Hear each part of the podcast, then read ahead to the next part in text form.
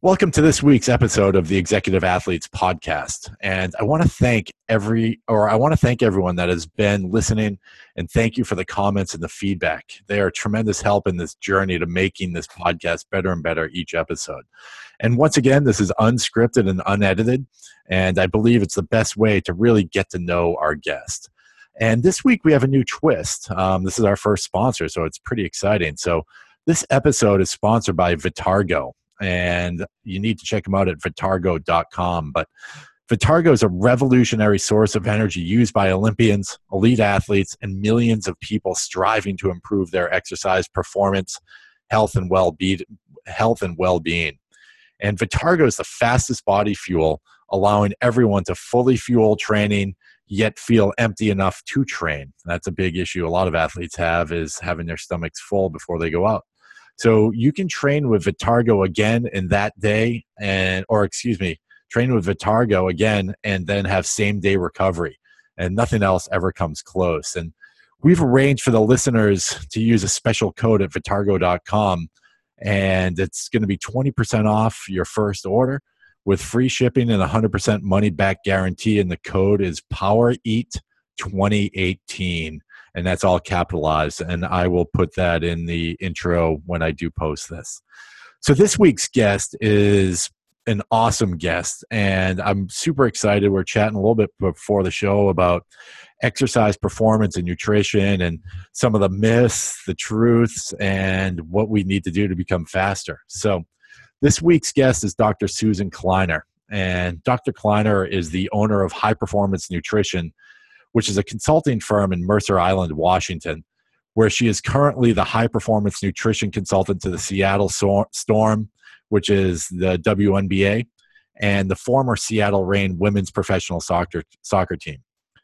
Dr. Kleiner works professionally with several of the team members, and she has consulted with many other professional teams and team members, including the Seattle Seahawks, the Mariners, the Storm, the Thunderbirds, the Supersonics, the Cleveland Browns, and the Cavaliers, um, and has worked with countless other Olympians and athletes, and from sports, uh, strength training sports to multiple endurance sports.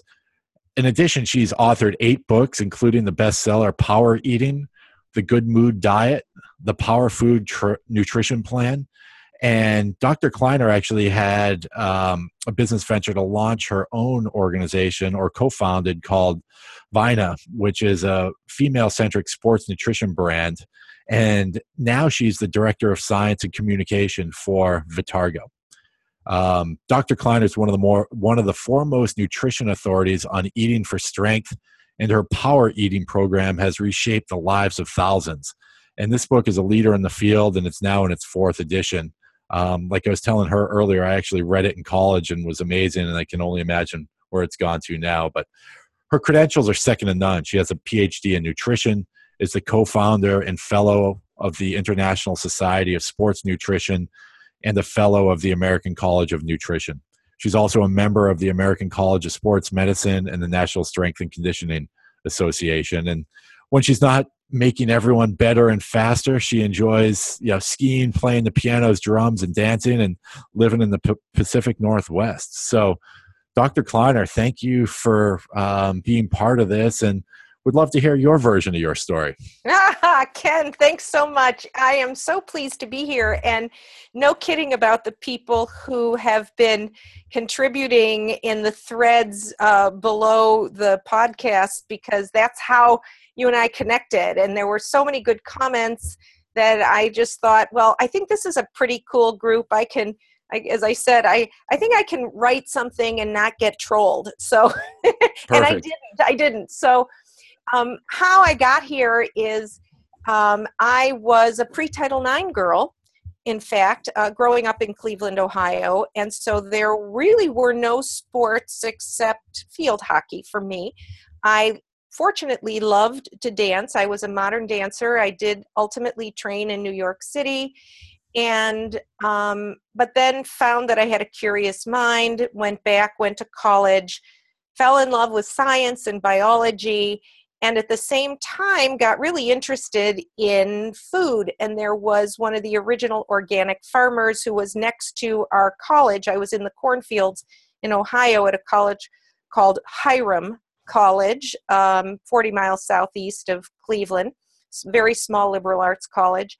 And so I started growing food. Um, he taught us how to how to grow organic crops, and I was reading all you know the nutrition books of the day, uh, and um, became vegetarian.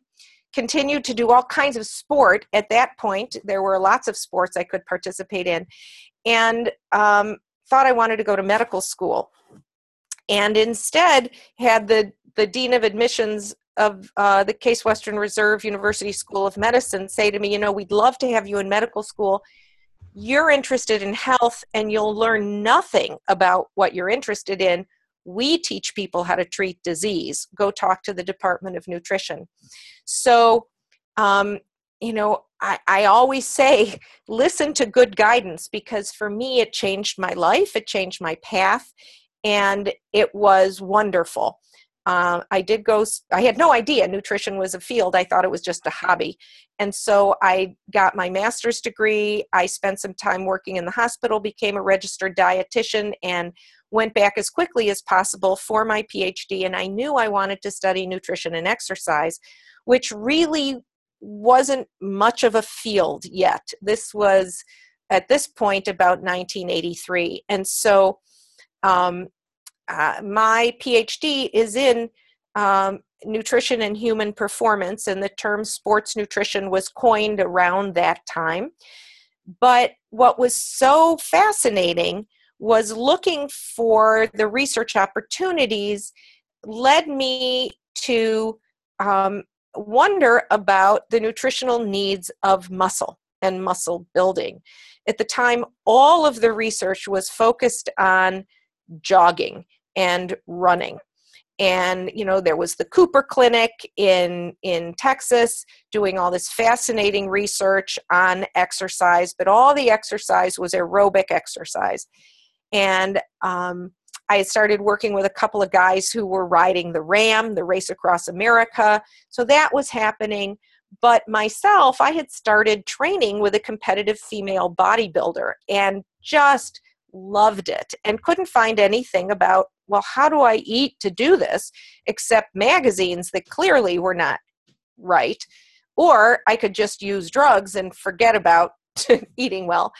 And so um, i ultimately had the opportunity at the cleveland clinic to do research at in their sports medicine clinic with competitive male bodybuilders, uh, championship bodybuilders. And so that still stands as the largest research study on diet and anabolic steroids and the influence on cardiovascular disease risk and body composition.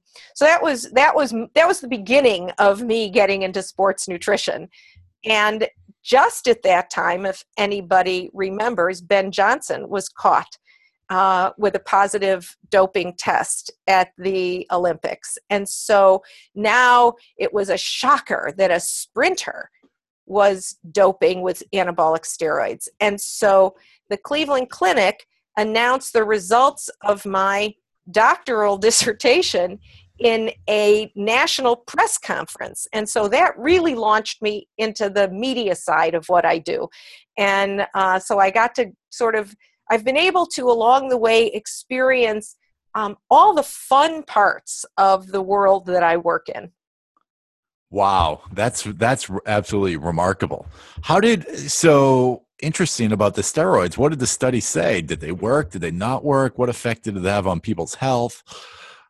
Tell us some of that because that's I think that you know everyone's always heard about steroids. I know for me, like we were talking earlier, but I don't know really anything of their true effects. Well, so that was the bad old days. Um, so our subjects, so we had 17 steroid users and 18, actually, I think 18 steroid users and 17 non steroid users. And we did have to test them all because you couldn't just trust what they told you. And they would come in with garbage bags full of drugs and supplements. And they were taking all kinds of things uh, from sort of just you know testosterone replacers that anyone would recognize today to equipoise which is horse steroids and these drugs were available easily on the street. They were very cheap and they were stacking, you know, hundreds of times the replacement dose of testosterone. So they were using extraordinarily high doses. They had high androgenic effects as, as well as anabolic effects. So there were, you know, lots of adverse effects to using these drugs. And we were pre drug testing in sport at that time as well. So, I mean, the conversation was only just beginning as we were doing this research. And so, our um, so they were using a lot, and it it couldn't compare to either the uh, chemistry of the drugs being used today or the amounts because over time we've learned that you don't need that much uh, you can m- be much more strategic in your cycling and the way that you use them. And they have changed the uh, sort of effective uh, um, uh, chemistry so that they have a greater anabolic effect and less androgenic effect, so less negative side effect. But what we found at that time was that the when they went on their steroid cycles the first thing was that we saw a significant increase in risk for cardiovascular disease. So the hdl which is what we call good cholesterol dropped to almost nothing. And in fact we had one subject with a value of zero so, I mean, that was shocking. Nobody had ever, we were beginning to see that, but no one was documenting diet. So it was hard to know well, did diet have anything to do with what they were doing with their drugs? And so in our study, we could separate those factors. And so when they went on their drugs, there was a dramatic drop in HDL, and the LDLs did go up, but it was it's really this difference and the loss of the protective cholesterol that is it, it, that created such a high risk so uh, and then when they cycled off it took about three to four months at least for them to return to normal. And today we know that a lot of those older guys, NFL players, bodybuilders, they have they they have all either suffered cardio, cardiovascular events or died from heart attacks because this was so dangerous to cardiovascular health. Um, on the diet side, uh, what was fascinating was that they were eating, um, you know, very high intakes of protein, pounds of meat, gallons of milk, the milk was all whole milk, and so the amount of fat in their diet was very high. Um, high enough that the amounts of 100 grams or more a day 200 grams 300 grams in some cases of fat a day in some of the heavyweight athletes um, that they if, if that was given we'd give that as a fat absorption test to see if you were dumping it um, in, in your body. So they're very high levels of fat intake. I had athletes eating easily 5,000 calories a day, up to 9,000 calories a day for my heavyweight athletes. And so there was just, it, it was really a documentation of what were they doing. And then the fascinating part was what was the health of these young men who didn't do any aerobic training, and we were told that aerobic training was the only health protective kind of exercise. At that time, the American College of Sports Medicine didn't recognize strength training as exercise.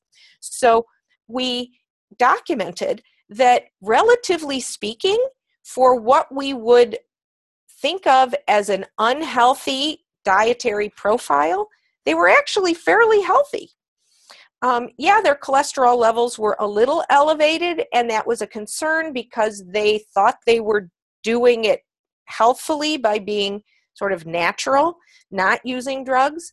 Um, so they could have some improvement, but they had nowhere near the, these dramatic health outcomes that we thought people would have by eating the kind of extremely high fat diets that they were eating.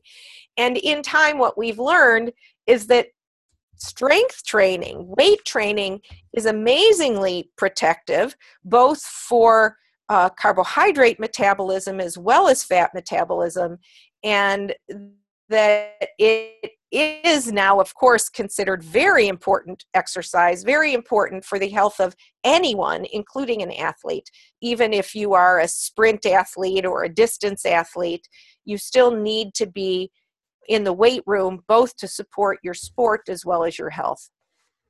That's that's fascinating. I think again, and as we all get older too, I've chatted about this. Is I think strength training is more important than ever um, because it balances, helps balance everything else out, and holds you together. Right. Right. Yeah, the um, you know, the other negative consequences were um, we did see you know there's there to anabolic steroids we know there's uh, skin you know the things that are milder skin outbreaks acne can be just on the face it can be whole body. You can get testicular uh, diminution meaning that your balls shrink. Um, you can become impotent uh, certainly um, get some emotional pinks and valleys uh, you know the old uh, roid rage as we used to call it. And so, um, a- as well as the the cardiovascular consequences, there can be some carbohydrate metabolism disturbance. So there there are a host of you know men men can get gynecomastia, they can lose their hair. Um, women uh, have a whole host of other changes. In men, most of the changes are reversible. In women, many of the changes are irreversible uh, uh, regarding reproductive system as well as the aesthetics of their of of their bodies. And so there are lots of issues with the um, that are dangerous with the use of anabolic steroids. However as i said today um, you know the chemistry is is much improved over uh, nearly 40 years. And um, uh, but it, it is still not optimal health uh, for for an athlete to dope, and it certainly is illegal. And what percentage of athletes today, professional athletes or elite level athletes or Olympic athletes, do you believe are doping or using, you know, performance enhancing drugs? Well, so that's not my expertise, but I can tell you they certainly are. um, both from my own intimate knowledge as well as um, talking with people who are really you know sort of embedded in that world in the drug testing side or the supplement testing side. Uh, and so um, we know that doping goes on. We know that that um, even when we think the sport is clean it isn't. There eh, there's too much advantage to be had and too much gain where the risks you know are count are you know people just want to win and and the and the gain is too big. And so um you know there certainly is still doping in sport. We're you know we're trying a lot uh to to minimize it because you know there's there's a lot of reasons because there really is health risk because people really do die from doping. Um, you know just to put it out there. I mean there is a real risk and this really does happen. And the other is certainly when it comes to youth in sport. And and the idea that the only way you can win is if you cheat. And if and and then you're cheating your health as well. And how many young athletes are ever going to reach the pinnacle of their sport? A fraction. So what is the payoff for putting their health at risk. Uh, it's not there. Right. so so that's really my position in this um, because unfortunately in our world people cheat everywhere you know not just in sport. And and so um, is that just the norm today? Well we would hope that there could be uh, you know a high road and that we competed for the joy of the competition and and the challenge the physical challenge but there's a lot of money in sport. And as long as there's money when you win um, people are going to cheat. But eh, you would hope that it could be a fair playing field and an even playing field. And it's just not. And frankly it's never going to be. But i think it's a noble effort to try and get there yeah that was my next question. Do you think it ever will be? But you you answered it. Yeah no i mean unless there's a way that we you know kind of reach that point where we're in star trek and you can walk through the, the tsa like scanner and know that you know and tell if someone's got a, a molecule in them that doesn't belong there. Right. That's right? it no they're ahead of everyone's ahead of the testers anyways right, right. testing is right. a study of the past. It's not a study of the future. Exactly. Exactly. And bef- we were chatting beforehand um, about this and this is fascinating and talking about you know carbohydrates and the myth around carbohydrates and everyone thinking that carbohydrates are bad. I, and I was telling you know I was telling you earlier I, I tried a couple workouts with a low carb diet and it was it was awful. It was terrible. It was you know I lasted a day on it because I I had no energy or no strength and you know what are your thoughts about carbohydrates for performance and the myth about you know carbohydrates being bad? So you know eh, eh, the body is not unidimensional right? And so that's the first thing. Whenever you hear an answer that is black and white when it comes to biochemistry or exercise physiology that should be the first red flag that this can't be true. Because I, I, can't give you a black and white answer so so here's the story your audience are people who love the physical challenge, the athletic challenge. We're not talking to couch potatoes. If we were, I would say, well, if your goal is weight loss and you never do anything that's high intensity, you can get along pretty much with not very much carbohydrate at all.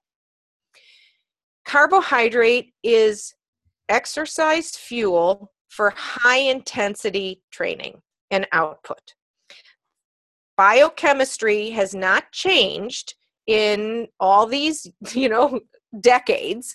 All of a sudden things haven't changed where in muscle physiology we can actually burn fat to do high intensity exercise. We can't. So carbohydrate can be utilized in the muscle cell without oxygen available fat can only be utilized when oxygen is available that takes longer. It takes longer to get the oxygen into the muscle cell. It takes longer to break down the, the fat to utilize it as fuel. And so when you exercise at 75% or higher of your aerobic capacity, meaning high intensity training, meaning sprint to the finish, climb a mountain, anything you know lift your max rep whatever whatever you're trying to do at at close to max level you can only do that with carbohydrate. So all these studies that have shown athletes training on a keto diet or a low carbohydrate diet they're all at 65 to 70% of VO2 max. Not one study has ever shown that you can accomplish athletic challenge, that you can win a race without carbohydrate on board. You just can't. And so, what you have experienced is depleted muscle glycogen, low carbohydrate in your muscle, low carbohydrate in your bloodstream, trying to do anything harder than a moderate workout and you fail. However, some people feel like I'm working just as hard as I always do. I'm getting a great workout. I don't need carbs. Well, in fact, what we know, what has been shown in research, is that your rate of perceived exertion, so your perception of how hard you're working, will go up to a 9 or 10. But if we measured your watt output, the actual work that you're doing, it's down around a five or a six. if you say a rate of perceived exertion between 1 and 10 with 1 is sitting on the couch 10 is puke or pass out you think you're at somewhere between 8 and 10 but when we measure the work that you're doing it's more like a 5 or a 6 so you think you're working out really hard, but you're not. And people plateau and they don't know why am I plateauing and why, you know, why am I not getting anywhere? Well, because you don't have the carbohydrate available to fuel your training. How did this become so popular? Because Madison Avenue is really good at marketing ideas. And you know when it comes to the female athlete there's a void of research. So madison avenue basically swooped in and masqueraded as sports nutrition for women and told them from the diet world you know information that doesn't even work in the diet world that they should get rid of carbs. And so this is all diet world information the weight loss industry information that has come into the sports world and been marketed to athletes. And so when you're training and you're in your off season and you're just doing, you know, moderate levels of of intensity training, you don't need much carb. But when you want to train hard, you want to be the fastest, you want to be the strongest, you need carbohydrate to do that. Wow. No, and I think that's so what what would you suggest to, you know, percentages of carbo to fat to protein to you know, the masters athlete who's pretty much this this audience? I'm sure you know, i'm generalizing things because it's it's different based on what sport you do if you're doing an ironman versus doing you know strength training but is there any is there any guidelines to follow at all or is it more or less customized medicine or customized nutrition so everyone on set should go and pre-order my new power eating. awesome. So it come it drops September 14th, this pub date, and um, you know it's not just. I mean, it does focus on strength and power, but I also have quite a large chapter on cross training, and since most of us sort of um, go through different seasons of training, um, it, it, does apply to anyone doing any sport. But um, you know that so and and I do have lots of guidance in there. I don't hold anything back, and I do have different protocols to help you design depending on where you are in your training season. Um, however, not to keep it all a secret. Um, so so some basic guidelines. Um, there's data since, since this is executive athletes it's kind of like talking to student athletes right you're not just athletes you're right. also trying to use your brain during the day and so what we know um, research has shown that diets that are lower than 40% of total calories from carbohydrate can be depressing literally. I mean they're not just depressing because you don't get to eat the stuff you like to eat. It's it's in fact can increase risk of depression especially in depression prone individuals. But those people who really want to use their brains a lot all day long the brain uses glucose as its primary fuel now will it switch over can it use ketones yes absolutely but that is a secondary system. So, for any of us who want to be at the peak of our games, why would we want to switch our whole metabolism to the secondary metabolic system? We wouldn't. We want it to stay primed. And so, um, it, so, so I always say 40% of calories from carbohydrate should be your basement. Now, how you strategically place those calories if you are also trying to manage body weight or sculpt your body, you can strategically focus those carbs at certain times during the day.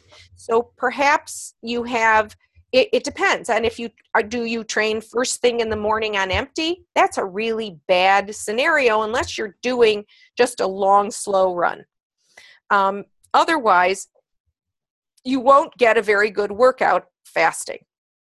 You'll feel like you are, but you won't. and typically someplace in the rest of your day you either get you lose appetite control you lose sort of emotional control or you get very fatigued sometime during the day because you've overstressed your body. So um, and, and you haven't fed it well. If you want to be a real athlete you want to you never want to underfuel your training. So fueling training is the number one goal in in sort of in my book. So you might be able to figure out what foods can you have to eat beforehand or frankly this is an ideal time for vitargo because it empties from the stomach within 10 minutes. It starts to empty within 10 minutes. So you can slam down you know 35 grams of carb um, and in 15 minutes 20 minutes get out for your morning whatever you're going to do.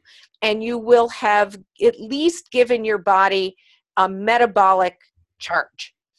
Um, that it you may need more you may need less i don't know. Everyone has to figure out their own need. And um, and in the book there's sort of a carbohydrate calculator and there's all kinds of things to figure that out. Um, but typically most most people doing good exercise. I'm not saying elite and i'm not saying you know uh, on the treadmill watching a movie but in between we burn usually about a gram of carbohydrate per minute. Um, that's that's a, you know about so so you figure you know about for an hour 60 grams of carb 60 to 70 grams of carb for someone doing a serious workout is is about what they'll burn. You don't necessarily need to take all that in. Hopefully you've got some stored glycogen and that's why i say about 35 to 40 grams is usually a good start for someone who normally trains fasting. Then you can you might be able to eat a really good meal afterwards. So eat that good meal let it have carbohydrate in it so that it goes back to your muscles for recovery. Um, and then you know each time you eat during the day to have your you know good plant matter which always has carbohydrate in it. When do you want your starch? I always like to put starch around training either prior using Vitargo and after using Vitargo, or using real whole food, using um, uh, grains, beans, potatoes, rice. Uh, you know, those are all excellent carb sources, and of course, fruits and vegetables. So, so, so strategically placing your carbs during the day is important. So, as I said, the basement is about forty percent, and then for an elite athlete, if you're doing an Ironman training, you may, depending on your total caloric intake, you may be up at 60 to 65% of your total calories from carb. I like to, you know, in sports nutrition day, we don't, don't talk about percentages so much. We really talk about grams per kilogram body weight.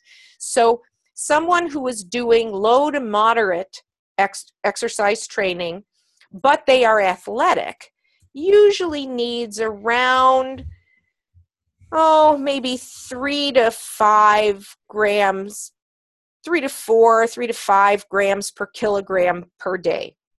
Uh, in between that maybe about five to seven. You're doing sort of um, you know some high intensity training and some uh, moderate intensity training. For those athletes that are doing like ultra endurance and very high intensity training, it will go up to 8 to 10 plus wow. grams per kilogram body weight per day. And so so those numbers and now remember I'm talking in kilograms which means Yeah, big difference. Right? So divided you, by 2.2. Exactly, divided by 2.2 because I don't have the I think very much in the metric system, sorry. So so in the book it's all translated into pounds for you, but um but just divide by 2.2 and you'll get how many kilograms you weigh. Um, that those are much more accurate numbers than percentages. No card carrying sports nutritionist or dietitian will talk to you in percentages much anymore. That's more of sort of a general population uh, communication style. Mm-hmm. Interesting. And it's and wow, that's yeah, that's just fascinating. And so one thing I run into is when I train early in the morning. What's the best, you know, if you train at 5:30 and you've slept all night, what's the best thing you can do? Do you take a drink like a Vitargo? Do you drink you have a banana? What's how do you sort of kickstart yourself so you actually have a good workout? Well, so if you think about it, if you eat a banana, now we know that you have carbohydrate receptors in your mouth, right? I mean, everyone was reading about the, the New York Times article of the swish and spit of the right carbohydrate mm-hmm. mouth rinses during the World Cup. So, so we have carbohydrate receptors in our mouth. We have carbohydrate receptors in our stomach. So our brain knows that we have carbohydrate on board and it opens up our ability to fuel our training just by putting carbohydrate in our mouth and and and, and in our digestive system. However, throughout that workout, that banana is still in your stomach. I mean, unless you're working out for two plus hours, that banana is still in your stomach. So it isn't really fully fueling your training. You'll get about a good 15 to 20 minute burst out of it.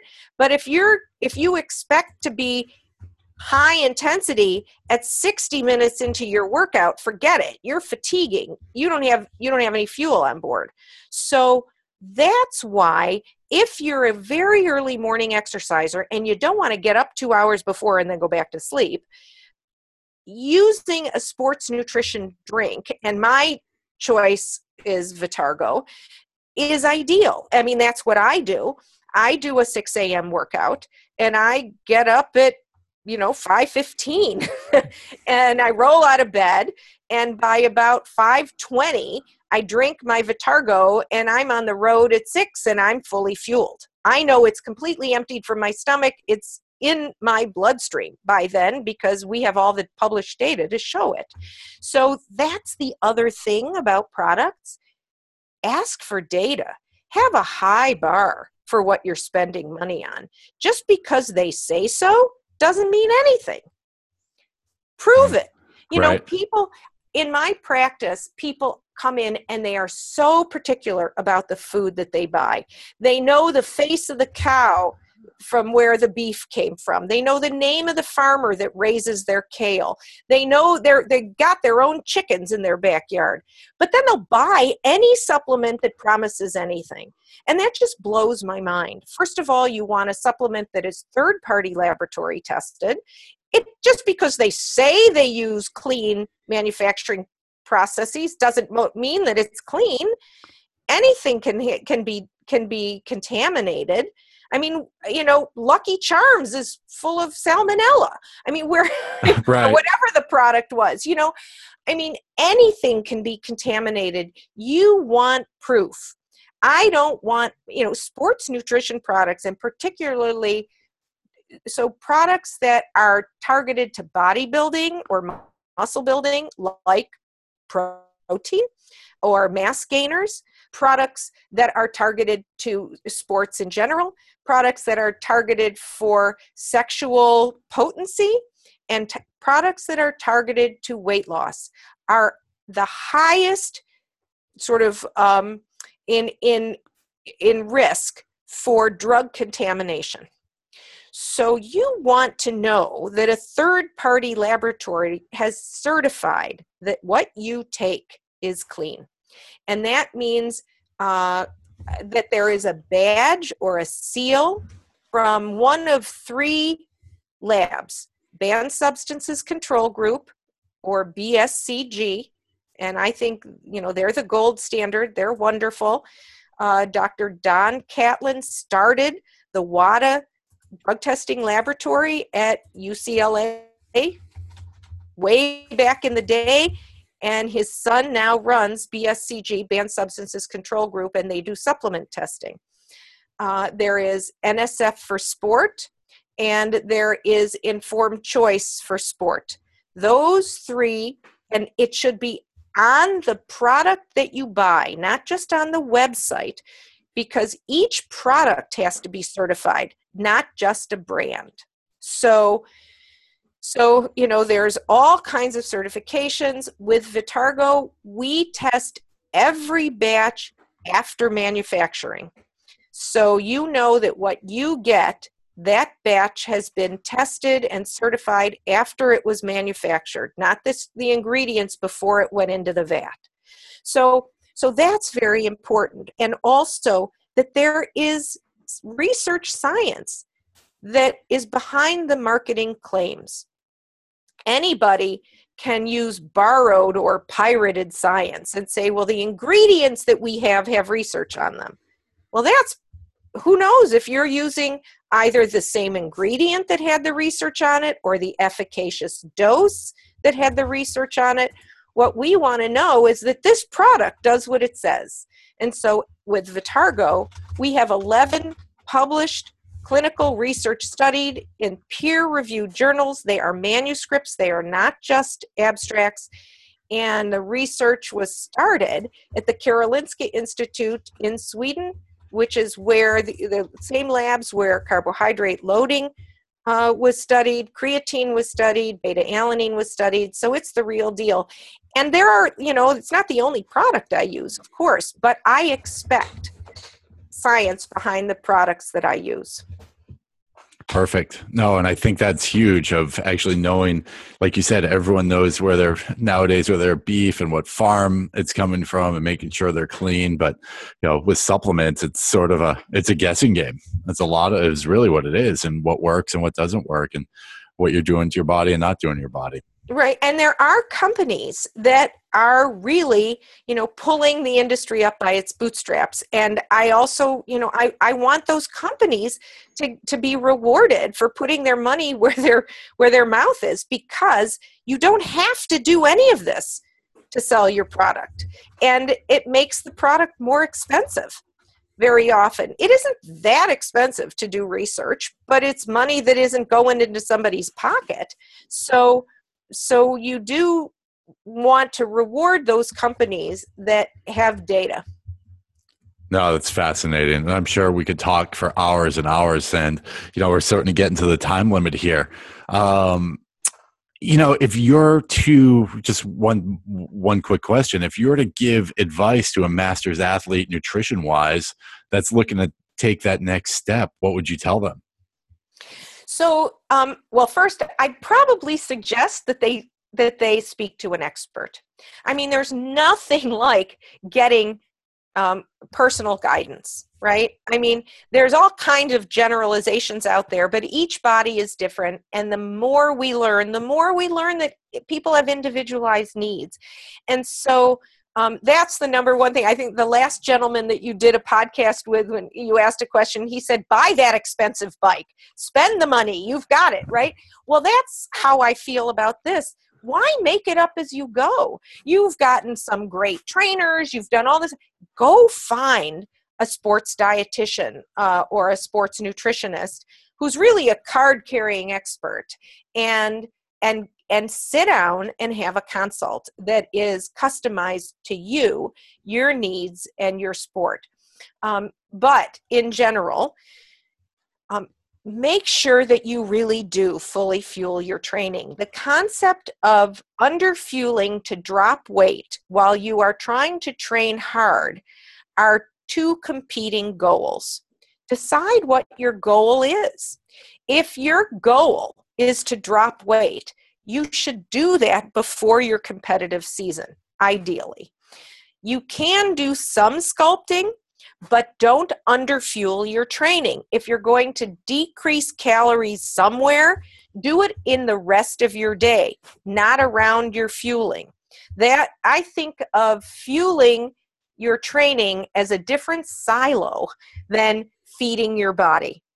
And so, feeding your body is all the nutritious plant based foods, omnivorous diet, not restricting, knowing, thinking about what you need to eat, not what you can't eat next, thinking of the abundance that you can feed your body to keep it healthy and strong. And then I think about fueling your training, which is very science based, very targeted, very specific to the goal of that training event. Some days are different than other days. Some days you're working on distance. Some days you're working on speed. Some days you're working on on uh, you're not even doing that, and you're you're in the gym lifting.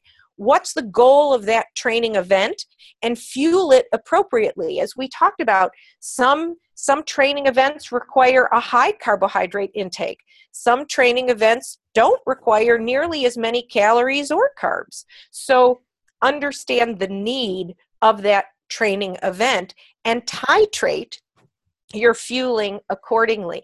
Always stay hydrated. Extremely important. You know everyone kind of forgets about water but it certainly is important and all your fluids count. So um, so so look at at, at your having a fluid plan as well as a food and a supplement plan. And then lastly be careful about the supplements that you use. Supplement wisely. Understand that people are just trying to sell you stuff. And um, be um, be skeptical, expect science, um, train yourself uh, in in a little bit of exercise science. Go to the legitimate folks online or books. You know, in including in in addition to my book, um, there is a wonderful uh, review of a, monthly review. Alan Aragon. Uh, it's A R A G O N a-L-A-N, uh, alanaragon.com. Alan is a card carrying nutritionist or registered dietitian, sports nutritionist, um, and he does a monthly review of research, sports research, sports science, and nutrition that I bet a lot of your audience would enjoy. And so i subscribe to it because it keeps you know i get to see you know it's a smattering it's not everything it's not comprehensive it's kind of what's hot and new. And um, and i think they would enjoy his research review. So um, find these legitimate folks who are giving good information find your own expert and pay for customized advice I think that's probably the smartest thing to do. And be careful about when you're overdoing it. Um, be aware that that exercise can be both a eustress and a distress, uh, just like work can be a eustress and a distress. And and we think of our exercise as counterbalancing the distress that we have in other parts of our lives. But I have had clients who have made their exercise into their distress as well. So so maintain that balance in all things, and I think that it can um, serve us really well. But understand that nutrition is not a quick fix. It's not an easy black and white answer, and um, and and and just think about sort of is someone just selling me a bill of goods, or does this sound like it's science based? Perfect. Perfect. No, I think that's some great advice. I should probably uh, hire someone. Maybe I'll reach out to you and hire you to be my nutritional consultant. It probably it probably changed my world. Um, I'm you know I'm a hack at best. So no, that's great stuff. That's great stuff. Um, and in closing, you know, a few few rapid fire questions. So, do you sure. follow any specific diet? And I hate to uh, say diet. Everyone says diet, right? But or eating lifestyle is probably the more well, politically I, correct way to put it. I suppose it's you know it's kind of so the new power eating is a real has has sort of for the first time really blended the book that I wrote called The Good Mood Diet, which is the neurobiology of food, and the high end, high performance nutrition of power eating. And that's really how i eat. I i very much fuel my training. I focus on my individual training for the day or whatever my event is that i'm going to participate in at the time whether it's going to be you know a long cycle or a or a big hike or a big swim you know whatever i'm going to be doing performing with drums or piano um, i fuel that as well i think about that um, and I, I, I follow a plant-based diet. So I have a diet rich in in fruits and vegetables and grains and beans and nuts and seeds. I have uh, I eat a lot of fish. Um, I'm fortunate to be here in the Pacific Northwest. Uh, and uh, so I eat a lot of fish. I've never been a big red meat eater, but I will on occasion if someone else cooks it because I also am not a great cook when it comes to red meat. Give me fish and I'm I'm all over it. Um, and and chicken. Um, and and so I'm uh, you know I'm an omnivore, but I have a plant rich diet, and I just really I love to eat. I love the social interaction of eating and cooking together.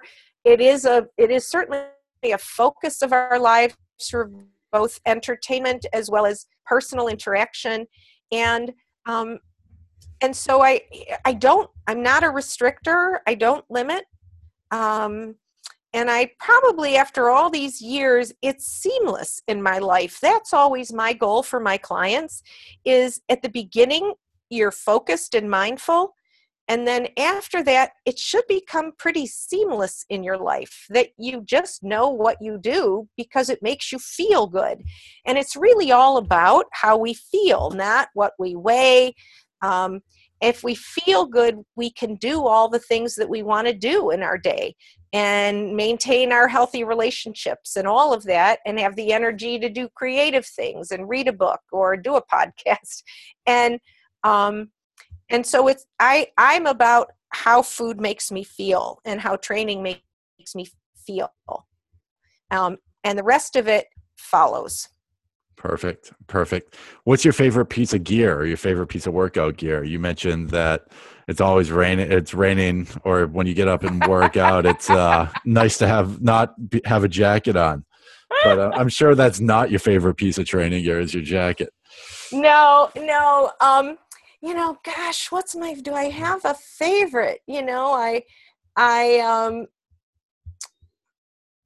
boy, you know that's that's kind of hard to have you know I, I do i love my bike i i go out i you know i'm not picky about about you know it's going to sound funny i'm not like a lot of your other um, guests um, where i'll just like you know put my shoes on and go and run whatever i've got on you know i almost feel like this sounds really stupid but it's my sunglasses so it's my glasses that I can wear at any time. Um, oh, what's the name of them? Here. I'm right there with you. I'm all about my glasses. If I if I have crummy ones, I can't wear them, and if I have good ones, I want like 40 pairs of them. Yeah, yeah. I'm looking. Oh my god, I can't. I can't even. I can't find no, them. My favorite glasses are a pair of Smiths that they don't make anymore, and I still try to find them on eBay or somewhere. And so they're they're the Rudy Project. Okay, perfect. So because they're prescription and and I just I just love these glasses. And I've I've I've gone back and forth um, because I, I actually have so you have the contacts. And when I ski I wear my contacts. But um, uh, but the the glass I can't wear them when I when I ride or I run. My eyes get too dry. So I have prescription glasses and these are just awesome so that I think that's a shout out to Rudy Project. I love my glasses. Perfect. Perfect. And what was your workout today? Uh, today actually was uh, a, a hot yoga sculpt class. I don't know if you know Core Power Yoga. And so I love their sculpt class. So that was this morning. So it's like a high intensity training class in a hot yoga environment. I love hot yoga. That's my just, favorite thing. Yeah. You, so that, you, you, come back cleaned out and yeah. ready to go. It's yeah. absolutely amazing. Uh, totally. And then this afternoon actually is a is a a, a weight session well, or later this evening will be a weight session in the training room so so that's my wednesdays um, and then Tuesday, Thursday morning, and Saturday morning, certainly in our weather now, I'm out cycling. Um, or I'm in an indoor cycle. You know, in the winter it's indoor and and uh, outdoor in this weather. And um, and then also uh, often on a Monday, uh, I always do the sculpt sort of Monday, Wednesday, Friday mornings. But then Monday and Friday I'll go for a run in the late when it cools down in the late evening because it stays light here for so long and then on sunday i lift as well Perfect. Oh, perfect. Well, thank you, Susan. I really appreciate you being part of this. And I think, you know, the information we could have gone on for hours and hours because it's a fascinating thing for me as well. And um, it's probably one of the, you know, most informative. And where can anyone find you or any of our guests or our listeners find you so, you know, they can check out your book or find your website? So, so the, fortunately, I am going to update my website for all that you've got so many digital gurus out there. I know they're going to look at my website and go, oh my God, this does look 10 years old. Um, but it is drskleiner.com. So D-R-S-K-L-E-I-N-E-R.com uh, is the best way to find to find everything out about me. And don't worry, it is in in process of being updated. Perfect, perfect, perfect, perfect. And then I'm sure they can find you on LinkedIn and everywhere else. Oh yeah, well. I'm right, exactly. I'm on yep. LinkedIn. I'm on Facebook. I'm Twitter is, and uh, Instagram is at Power Eat.